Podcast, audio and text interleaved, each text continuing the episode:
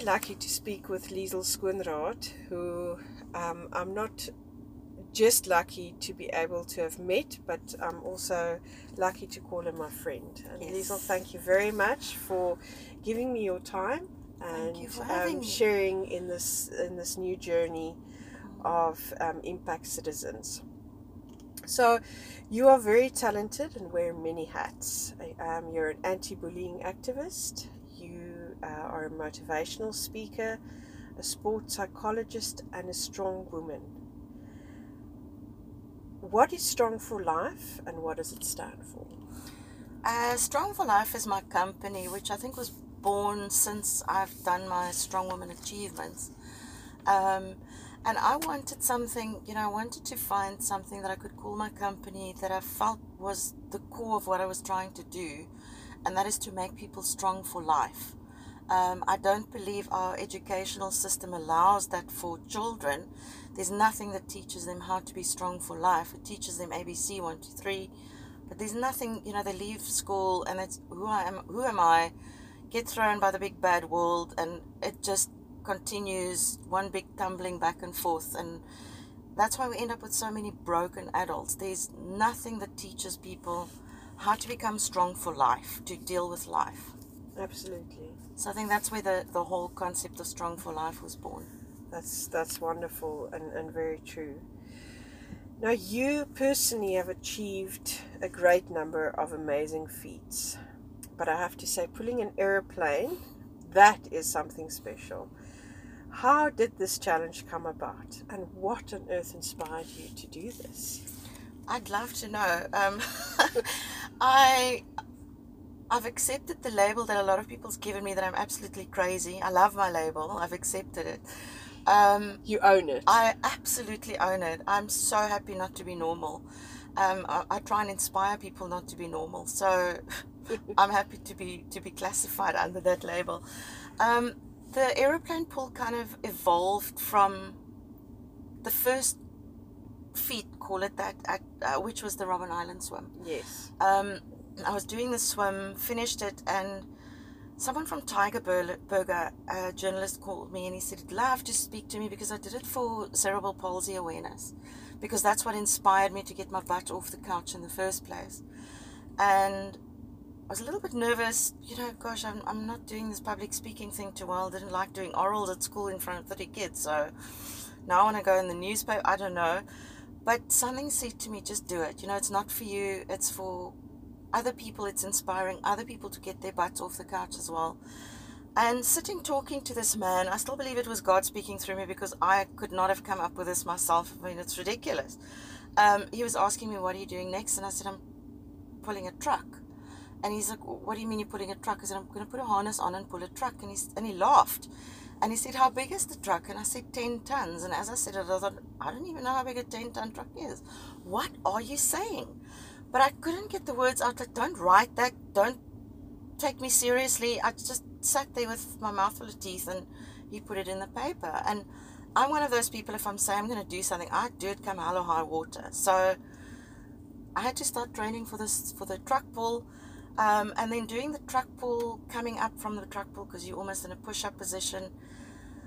There's this TV camera in my face, and the lady says we're from SABC News. And you know, it's like amazing how your mind goes in slow motion.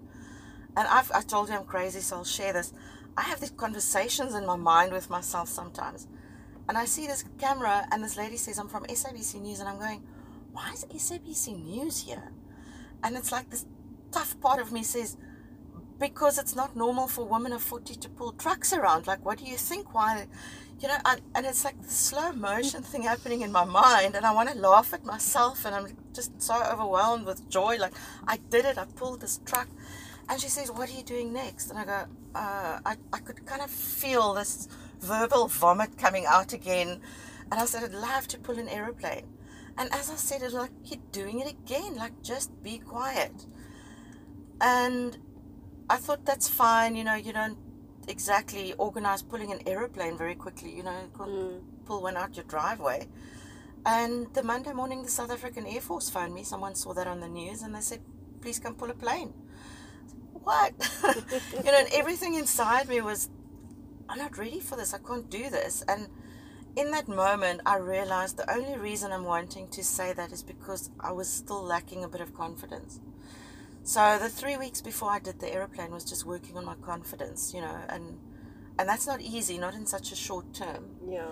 Um, but it all worked out, you know. So And how was pulling the uh, the airplane different from the truck? What was the, is there a what was the weight difference? Um, I still don't quite know the aeroplane's weight because they never checked how much fuel is on it, and obviously the aeroplane takes quite a few tons of air, of, of fuel. Um, so there's varying things from fifteen to twenty thousand tons. I don't know. Um, all I know it was way heavier than the truck, which was ten tons. I suspect it was probably 15, 16, 17, maybe there.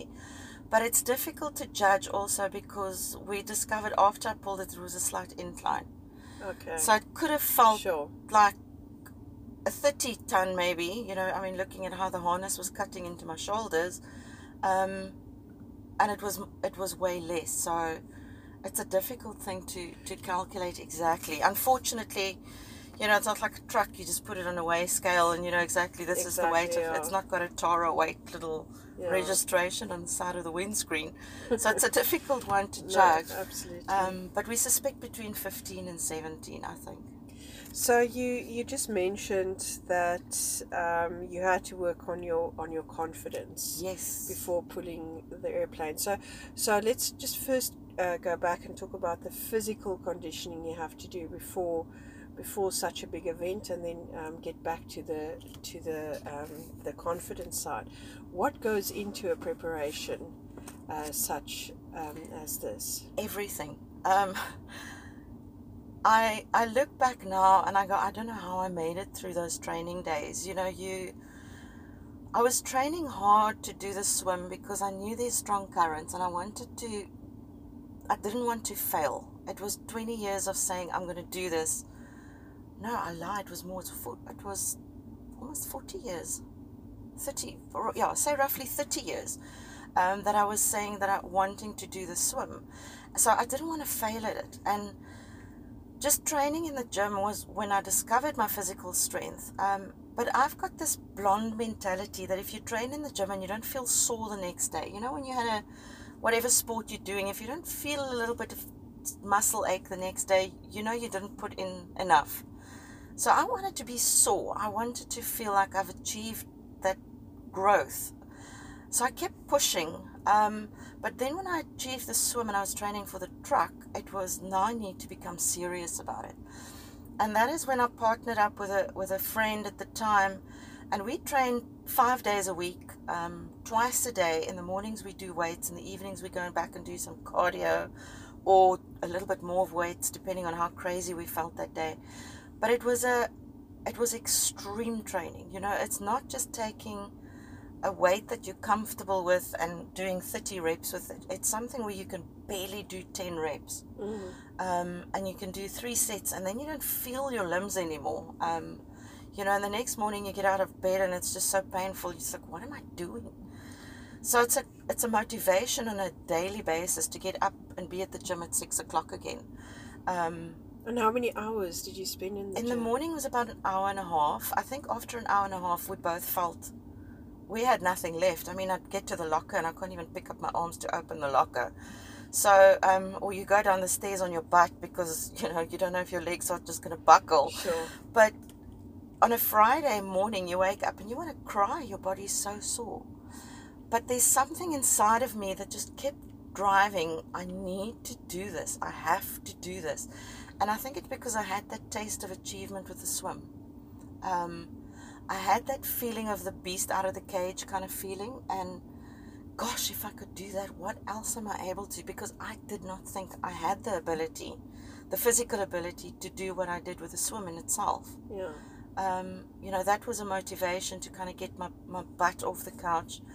I went from complete couch potato to pulling aeroplanes a year and a bit later. So, you know, it's it was daily motivation. I think everybody has this New Year resolution thing where, oh, I'm going to go to the gym, I'm going to start training, and then day four, you, oh no, gosh, you know, I'll go back Monday because my body's a bit sore. I need to give it a break. We come up with all these excuses. But Mm. there was no, I didn't allow myself space for excuses. Okay. It was get there. And I was angry at myself if I even thought of excuses. It was like I punished myself even harder for even wanting to not get there that day. So it's a it's a very different mindset um, that I had then that I had from say earlier in my life wanting to get fit.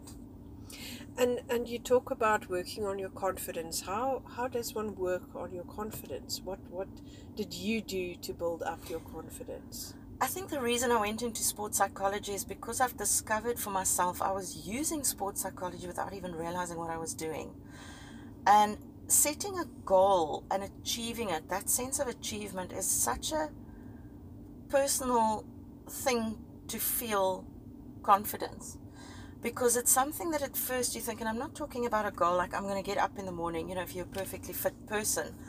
I'm talking about something that's a little bit challenging if you set that goal for yourself and you achieve it, that instantly sets your confidence onto a higher level. Obviously, make it achievable. I mean, I can't say to myself, well, my next goal is to run the Comrades Marathon. That's just, I'll never make it. I'll die. My body shape's not made to run long distance. I'll fail, and that will obviously knock my confidence. Mm. So, you need to set little goals that, that's achievable but challenging because with each achievement, the confidence grows because then you you do the self searching and you go back and you go i didn't think i could do this and look what i did hey you know wow what else? And and that helps you set the next goal and it brings about this a momentum. Um, you know where you went from stagnant and you, you keep looking back. I always say to people the only reason you ever look back is to see how far you've come. Mm. you don't look back to punish yourself and like oh you know my life is this or whatever. It's just see gosh look how far i've come. You turn around you go for, forward again. Um, so i think the confidence is it's a self thing it's Mm. never allowing someone else to try and raise your confidence i could never take a compliment for example um, i would make a joke of something if someone gave me a compliment and now i'm in a space where i feel confident enough to look and go wow thank you i accept that confidence or that compliment um, and I choose whether I allow it to affect my confidence. So I think setting personal goals and, and just challenging yourself a little bit in small ways doesn't have to be physical, you know. Writing that book that you've been wanting to do and you keep telling yourself, I can't do it. Force yourself, step by step, small steps. That's that's very valuable. And and um, I think that the, just to interrupt you, the truck pull and the plane pull was such a symbolic thing for myself. Um, you know, it's a huge weight behind you, and it's painful and it's hard. Gosh, I would never say to anybody it's easy to pull a plane or a truck. It's not easy. It's the hardest thing I've had to do in my life. But you put literally, it's so symbolic. You literally put your nose down on the ground and you don't look around. You don't look who's looking. You don't look where you're going. And it's painful one little step after another. And every time you think, oh, this is too sore, it's too painful, or one more step, one more step, one more step. And before you know it, you've gone that 10 meters or that 20 meters and you go, I've achieved it, I've done it.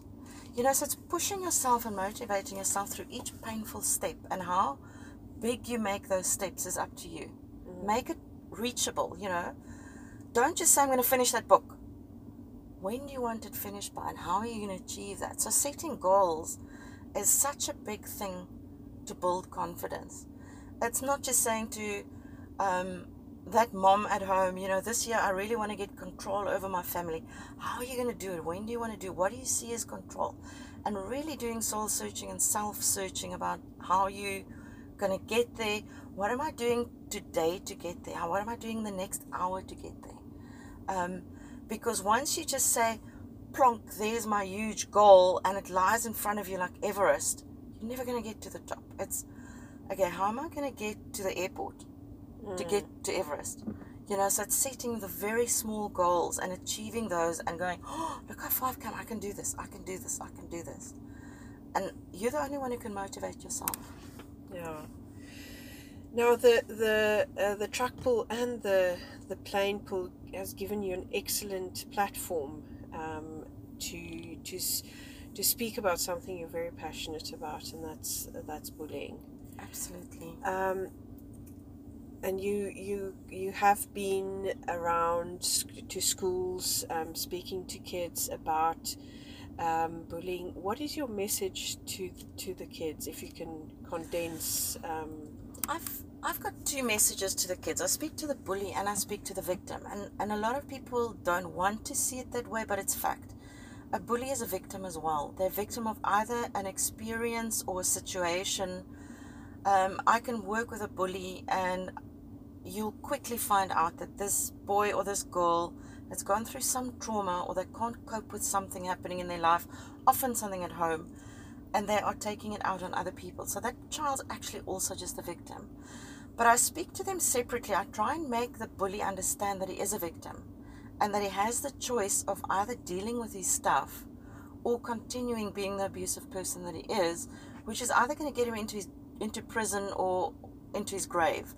Um, the other one of the two. So he's got that power of choice, and I think that power thing comes up strongly with the physical strength things that I've done. It's like the kids can relate the outer strength with, hey, if this lady said I've got inner strength, maybe I do. And maybe I can do this, you know. And it's just inspiring them to kind of find what it is that's turned them into who they are right now. And if it's the victim saying, Why have you allowed? Because I was the victim, and I said in inverted commas, I was the victim of bullying. But I chose to be the victim. But I didn't understand it that way as a kid. I just absorbed it um, and accepted it. Instead of standing up and saying, you know what, you have issues, and I'm not going to make your issue mine. And I accepted other people's issues as mine, and it's just become this heavy mountain that I carried. And maybe that's why I'm so strong today, um, because I was carrying so many people's stuff, which was unnecessary. But the, the strength records has given me the platform to enter into schools, and I think that gives the kids the, re, the relation between physical strength and inner strength. That maybe I'm also strong enough to get through what I'm going through. Um, and wow, if this lady can pull a plane, then maybe she speaks some sense, and maybe, you know, maybe she's right. Maybe I am not such a washout or failure as everybody's trying to tell me um, it just kind of shifts a kid's perspective. Mm-hmm. I, I love it when someone walks out of the room and they go, Oh my word, I never thought about it that way. I love messing with people's minds in that way, obviously mm. in a mm. positive way. But that they leave going, I never saw it that way. I never mm. looked at myself in that angle. Um, and that, that ends up changing their life. Sure. Now, in um, 2018, you had the amazing opportunity to work with the Reeva Steenkamp Foundation. Yes. And um, and you you traveled through South Africa. Could you tell us a little bit more about that experience?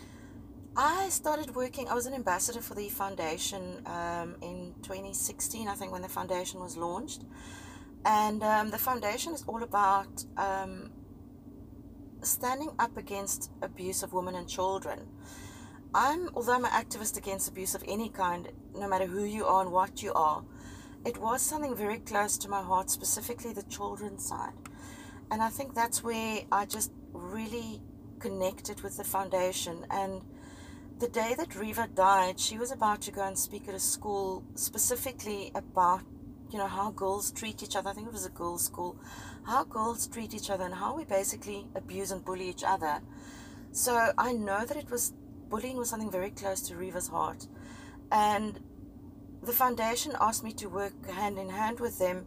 And um, we just traveled, well, as I've been doing for the last almost eight years now, across South Africa, just touring schools, bringing this message of hope to the kids to say, listen, guys, no matter what happens to you, you are strong enough to get through it, over it, um, through it, whatever the case may be. So it was really amazing to. It's a, an amazing bunch of people um, their hearts are all in the right place. And you know, if, if, you work with people who's about the cause and nothing else, then I always say nothing can go wrong. Mm. When egos are left aside or there's not even egos involved, when it's about that kid that's sitting there completely broken and you know, we can all go together and sit on the floor with that kid and say, "Speak to us. Listen, what's happening? Let's try make this better." Um, and and that's why I think I got along with them so well. You've you've shared a number of your experiences during your time traveling with the foundation. Uh, is there a story that stands out that you that you can maybe um, share with everybody that's listening? Um, a story specifically about a child. There's one that I think stands out. Sure, and I'm going to get emotional. Um, it was last year, August, in Johannesburg, and it was a girls' school. so sorry, just just gets me every take time. Your ti- take your time. Um, I did the talk, and you know, it's nothing unusual for a bunch of kids to come up to me afterwards and just just share something. It's almost like the kids don't get the opportunity to speak. We make them shut up all the time, and the parents don't listen. So it's like they see, like, wow, this lady's going to hear me. But there was a bunch of girls that came and spoke, and you know, I pulled one or two aside, wanted to share something private, and there was this one girl, and she just sobbed. I've never seen anybody cry like this girl did.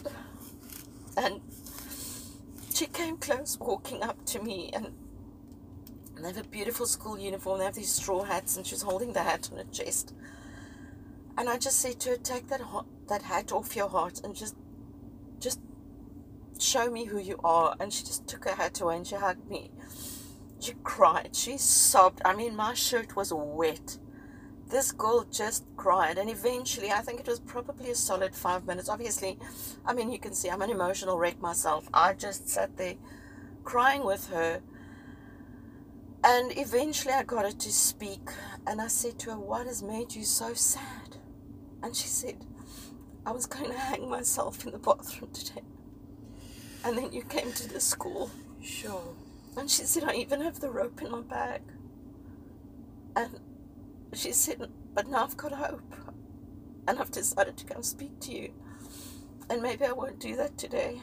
And, you know, as a speaker, you often have these days and you go, Do I really reach these kids? Do I really get there? And then you have these moments and you go, "Ah, I have to. I have to continue. This is this is what I'm meant to be doing, you know, and if I could stop that one child from ending her life that day because of something someone else made her believe she is, and that I had that moment to explain to her who she really is, and hand her over to a school psychologist, and she's doing brilliantly. I still speak to the school psychologist.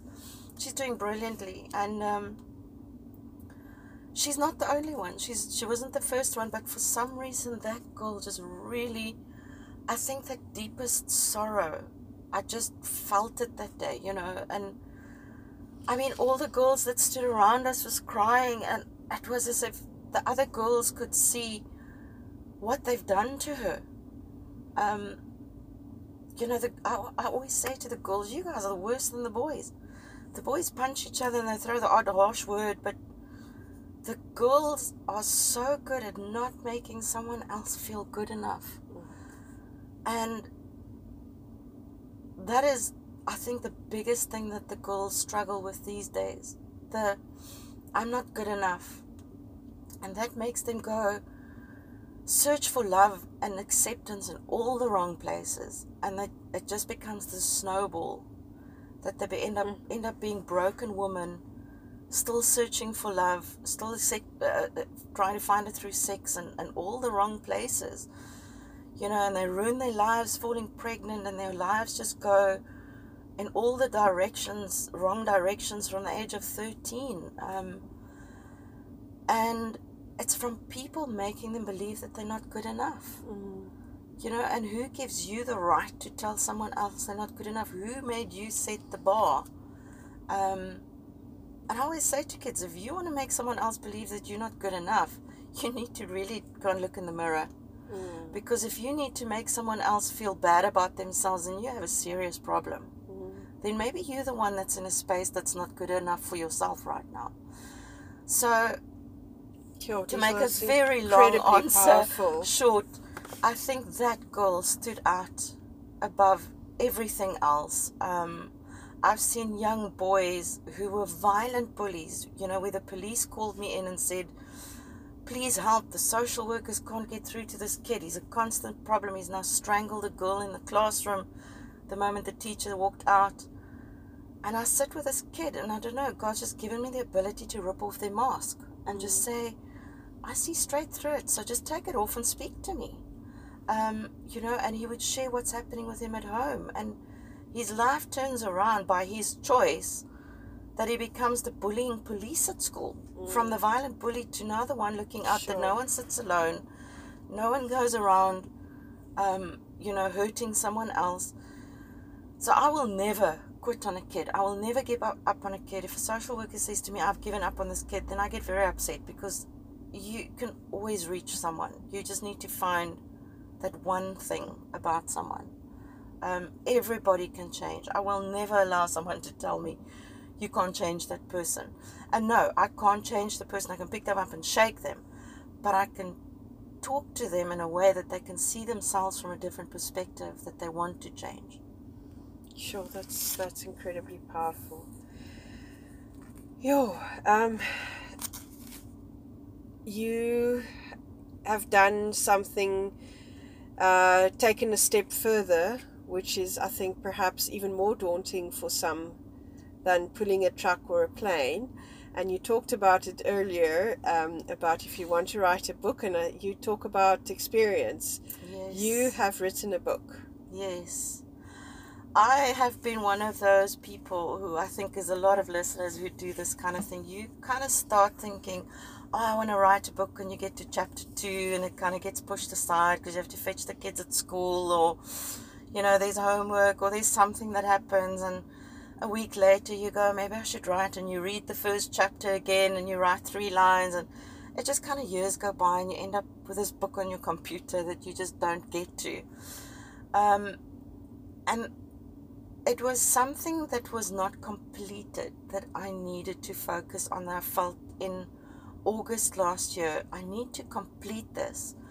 Um, I went overseas at the end of September, and there was this driving force in me saying that you have to finish this book before you leave. It was my deadline. So I sat down, I spent two weeks sitting down, putting everything down. Um, and I'm a plain Jane, straightforward. I don't use fancy words. I just wrote it the way it is, gave it to the most incredible editor and author, and I just said, please fix it. Um, don't change it, just fix it. And um, yeah, the book finally done. I mean, it's it's literally going off to the publishers this morning. I had the final check now, and so the book's there. It's called Warrior Within, um, and it's just my journey from the age of four when things in my life started going wrong again in inverted commas and how it led to me being 40 years old and my life just changing from the age of 40 um, and I'm, I'm hoping that it stirs in people the realization that they've also got that warrior within and how to find that person and how to make that person surface and kind of take up your shield and sword and, and let's fight another day you know um, so I've definitely I've got a warrior. A lot of friends call me a Viking. I've got this personality where I'm just, let's do it. You know, I'm the I'm the first one out there. I I can't watch someone being abused. I don't even think about the danger that I could be putting myself into. I'm the first one there in the person's face. I don't care if they've got a gun, a knife. Dude, this is not happening. I'm sorry. So I think that warrior is probably too strong in me sometimes, but I wouldn't change it. Um, it's me, it's who I am. So I'm hoping the book's going to encourage a lot of people to do some soul searching, you know, sit quietly and think, where am I at? How did I get here? And where am I really wanting to go? Um, how am I going to use the ammunition, call it ammunition, of my past to make it a positive future? And I think that's what the book's about. I'm look, really looking forward to it, hitting the, the the shelves. Um, do you have a timeline yet? I'm not sure. We'll check with the publishers, but I think the website will. I'll always just keep the website updated on, um, and then also Strong for Life on Facebook will also keep up to date on there. Um, but I'm hoping it's going to be within the next few months. Fantastic. Um, now you are on your way to a whole new adventure. Yes. What is that about? I am literally sitting on edge waiting for my visa papers to come through. Um, I will be spending at least three years in America. It's a three year contract that I'm going over on. Um, working with a company called Hope, and we will be visiting schools, speaking against bullying and abuse, very much what I've been doing here.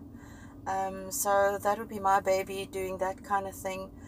And we're also going to be doing sporting events for veterans. Um, I've got a passion, I don't know what it is within, maybe it's the, the warrior in me, um, that I've got this thing for soldiers. And I possibly have more respect for the American veteran than the, some of the Americans do, which is sad. But you know, for someone, and I've, I've always had the thing, even for people in uniform here, policemen, um, firemen, paramedics, nurses, people in uniform who, who literally risk their lives. And we've got no respect for these people. You know, we, mm. we treat them like they're garbage. I always say to people, the police wouldn't have to be there if we could all behave like adults. Um, so, you know, don't pick on them. But the soldiers is something that's always been, I've always had a thing for a soldier. And specifically the veterans, you know, again, the school thing, I think what the two, the schools and the veterans have in common is trauma. The trauma that the kid has experienced and, and how it's affecting their life, and the trauma that the soldiers experienced and how that's affecting his life. And I've seen how sport can lift you out of a very dark mental space. So we're hoping to create sporting events for the veterans where we can encourage them, help them set goals and achieve those goals to focus forward because most of these soldiers are still stuck in Afghanistan or Iraq and they, they're stuck in the trauma, they're stuck with PTSD, maybe they've lost limbs, um, and that is now their reality. So we're wanting to help them look forward again. And, and the only way to, to look forward is helping to set achievable goals. So we'll be setting goals. If a guy lost both his limbs, um, his legs, we will help him either through doing a hand biking record, let's hand bike around the state, um, you know, and just really making an impact for the American people as well to see what these people have done for them for freedom. Um, that these guys literally gave up their limbs mm. and their, their mental health for someone else's freedom. Um, so I'm very excited to work with these people. Um, we've already got a foot in the door with the Air Force in America. They're already speaking about wanting to meet when I get there to not just encourage the veterans, which the suicidal rates is extremely high. I think it's about 22 veterans per day that commit suicide. Sure. I mean, that's astronomical. I didn't even realize there's so many veterans that went to war. Um, if you think of the amount that was killed in war and the ones that came back, that's that's reasonably okay. Um, and then the mental health issues that they've got. So I'm really hoping to just encourage these men and women and also the troops who's sitting the trauma that they see on a daily basis. I mean, we can't imagine what they go through. Mm. Um, you know, we live in a country that's got very high crime and violence has become so norm to us. But for these young Americans, and I've seen that when I went to America last year, the average youth in America grows up very protected. They don't see the violence that South Africans see they don't get exposed to that kind of trauma. You know, we watch our backs the whole time. We stop at the traffic light and we check is there anybody standing around that looks like they could be trying to rip the door open. We're kind of in survival in South Africa when mm. it comes to mm. violence. These American kids don't have that. Mm. So they get ripped from almost a very safe little nest and thrown into the worst kind of trauma ever. Mm. Um, and then they get dropped back into that nest and they just don't fit anymore. Mm. And the adapting back is just not working for them. Mm. So hopefully through this company, that is what we can go and help them with. Yeah. So as soon as these papers come through, I'm on the next flight out. Um, and we'll be based in New York State, um, but we'll be traveling mostly North Carolina, Virginia, Pennsylvania, um, and New York, um, Okay. and see how far we can get. You know, just with the big army bases are in North Carolina, so Yeah. we'll probably Sure. spend a lot of time there.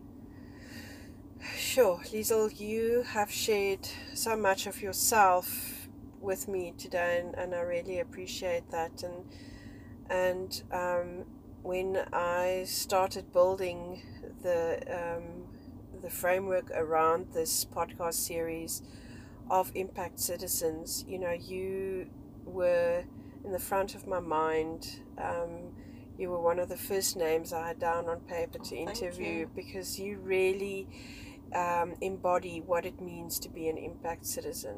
Um, and, and I really appreciate how much you've shared um, today. Um, and you, you've shared so many important and valuable uh, wi- wisdoms here. But if you could leave the world with one thought, um, what would that be? Wow, I'm a public speaker. One thought, seriously. How much time do I normally have for a talk? Is my first question. This, this is one or two sentences. What what would you like to leave? I think at this stage, and this this message will probably change constantly as I go along in life, but I think my my core thing that I feel today is never lose hope. Never ever lose hope, and and whether it's because the company that I'm going to be working for is called Hope, but you know, if you have hope, there's always a future. Absolutely. Um, and that's one thing we should never lose. No matter how down and out you are, never lose hope. There's always an answer. So don't ever lose hope. Find it. Absolutely. Liesel, thank you so much and all of the best to you. Thank you. And thank your- you for this opportunity and for what you're doing because I think our media is so flooded with negativity that to have something like this where people can just hear positive things is incredible. So Thank well done to you for getting this on the leg. Thank you. Thank you very much.